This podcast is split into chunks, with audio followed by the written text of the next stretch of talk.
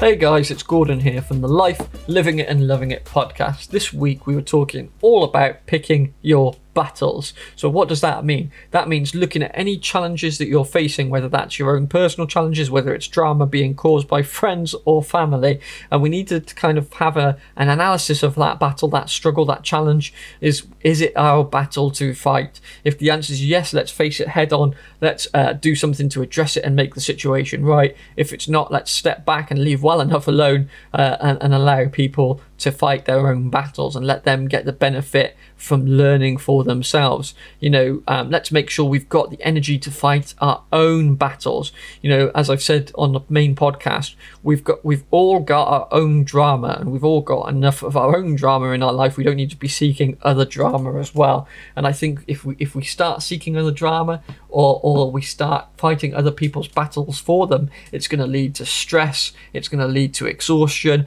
and and eventually burnout. You know, it's one of those contributing factors to those things.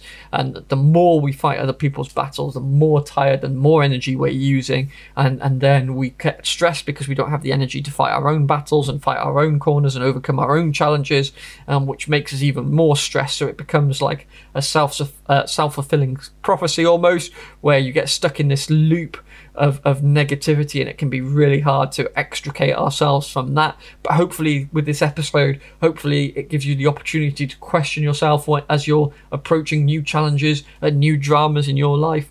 Um, ask yourself is it your battle to fight? Hopefully it is. If it is let's face it straight on. If it's not your drama can you just offer some advice and guidance and then get out of there and let, allow the pe- person whose challenges it actually is to make the decision uh, and, and succeed or fail on their own terms um, and, and then save the energy to fight our own battles.